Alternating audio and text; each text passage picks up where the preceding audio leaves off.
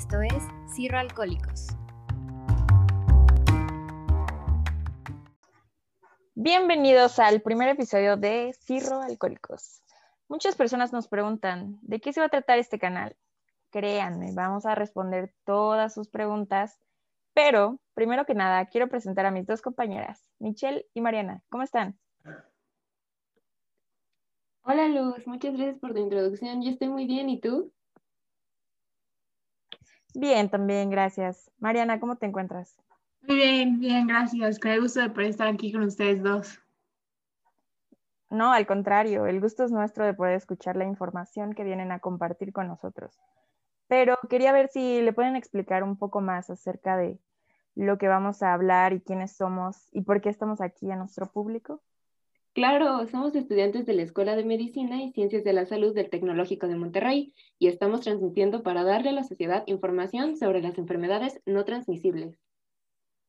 Pues bueno, como bien comentas, vamos a hablar sobre enfermedades no transmisibles, pero más específicamente y en especial de la cirrosis hepática alcohólica, qué es, cuáles son las causas, los factores de riesgo, qué consecuencias puede tener, pero lo más importante, cómo prevenirla.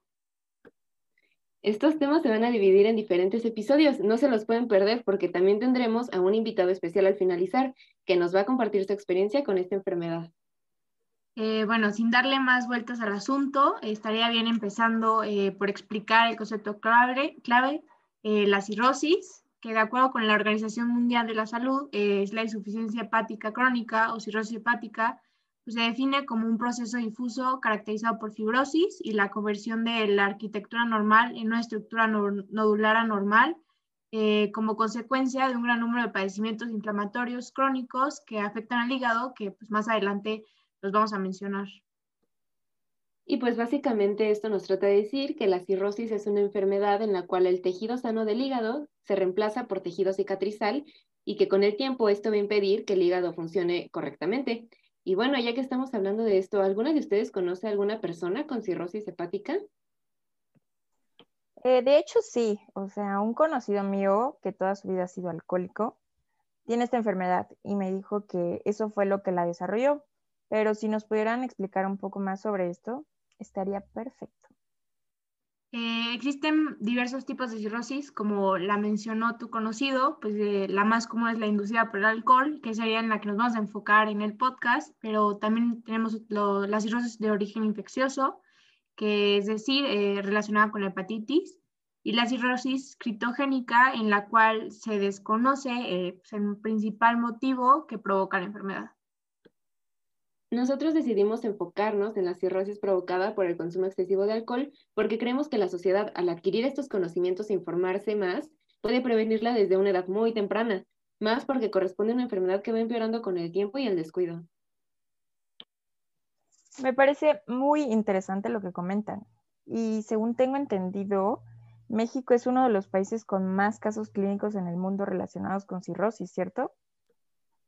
Sí, es bastante triste porque para ser específicos es el país con más casos de cirrosis hepática en América Latina. Es la sexta causa de mortalidad general, la quinta causa de mortalidad en México en hombres y la séptima en mujeres. Se habla de alrededor de 25.9 muertes por 100.000 habitantes, viéndose la mayoría de los casos en los estados del centro del país. Y bueno, a pesar de la importancia de prevenir esta enfermedad en México, también estamos buscando que gente de otros países nos puedan escuchar dependiendo de nuestro alcance y difusión. Pues ya veríamos la posibilidad de hacer una conferencia también en inglés. Eh, en los siguientes episodios vamos a hablar más a profundidad de la prevención. Ese día estaría muy padre. Incluso ahorita tenemos una pregunta en el chat que nos ponen ¿Cuáles son los síntomas principales de la cirrosis alcohólica? Si alguien de ustedes nos la podría responder. Es una muy buena pregunta, ¿eh? Justo vamos a ese tema. Eh, vamos a empezar recalcando la diferencia entre un síntoma y un signo. Y bueno, los síntomas son elementos subjetivos, son como señales percibidas únicamente por el paciente, como por ejemplo dolor, debilidad y mareos. Y un signo serían las manifestaciones objetivas clínicamente fiables y que son observados por la exploración médica, es decir, en el examen físico del paciente y en sus estudios.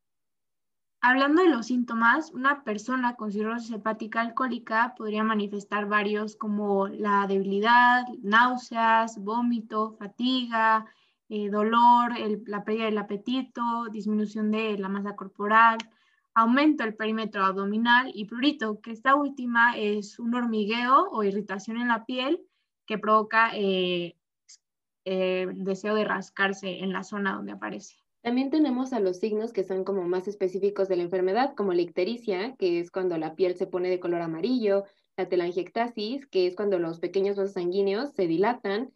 También están las petequias, que son puntos rojos que aparecen porque se originan del sangrado de la piel y también se puede presentar ascitis, que es la inflamación abdominal causada por la acumulación de líquido. Eh, asimismo, puede presentar hipogonadismo, que pues, en los hombres eh, los testículos no producen suficiente testosterona y en las mujeres los ovarios no producen eh, suficiente estrógeno. Que esto ocasiona a su vez la feminización. En hombres se llama ginecomastía, que es el crecimiento de los senos y también puede provocar el eritema palmar, que es la coloración rojiza en las palmas y en los dedos de las manos también sangrados por las encías, en la nariz, eh, la hematemesis, que es el vómito con sangre, la cabeza de medusa, que son las venas varicosas que irradian en el ombligo, y una distribución un poco anormal de vello corporal. Mm, ok, a ver si entendí bien. Todos estos síntomas y signos son los que puede presentar un paciente con cirrosis alcohólica, pero ¿esto sería lo más grave o creen ustedes que hay algo más? No, por supuesto, esta enfermedad tiene muchas complicaciones y secuelas de gran importancia, pero será discutido más adelante. Por lo pronto, estos serían los que se presentan en el, horizonte clínico, es decir, en el periodo patogénico de la persona. Solo por mencionar algunos y para no adelantarnos tanto, eh, esta enfermedad podría ocasionar problemas relacionados con el corazón, el cerebro, los riñones y realmente con todos los órganos del cuerpo, ya que el hígado juega un papel de gran importancia en nuestro organismo que incluso puede llegar a ocasionar la muerte. Justo por eso es de suma importancia que siempre estemos atentos a estos síntomas y signos que nuestro cuerpo nos está señalando para poder atender la información a tiempo o estar informados de cómo prevenirla, por lo que les recomendamos ver los siguientes episodios en los cuales en uno de ellos hablaremos de la prevención. Claro que vamos a estar muy atentos a cuando salgan estos episodios, pero por ahora muchas gracias por habernos acompañado y por brindarnos esta oportunidad de compartir con el público la información de primera mano para comenzar a profundizar más en el tema. Gracias a ustedes y al público que nos escucha. Pues esperamos que esta información les haya servido eh, y los invitamos a escuchar nuestro siguiente episodio en el cual se hablará sobre las causas, los factores de riesgo y las consecuencias de la cirrosis hepática alcohólica, en el cual nuevamente Michelle nos estará acompañando y junto con Henry López, Santiago del Toro y Fernanda Rodlán. Bye bye, nos vemos en la próxima.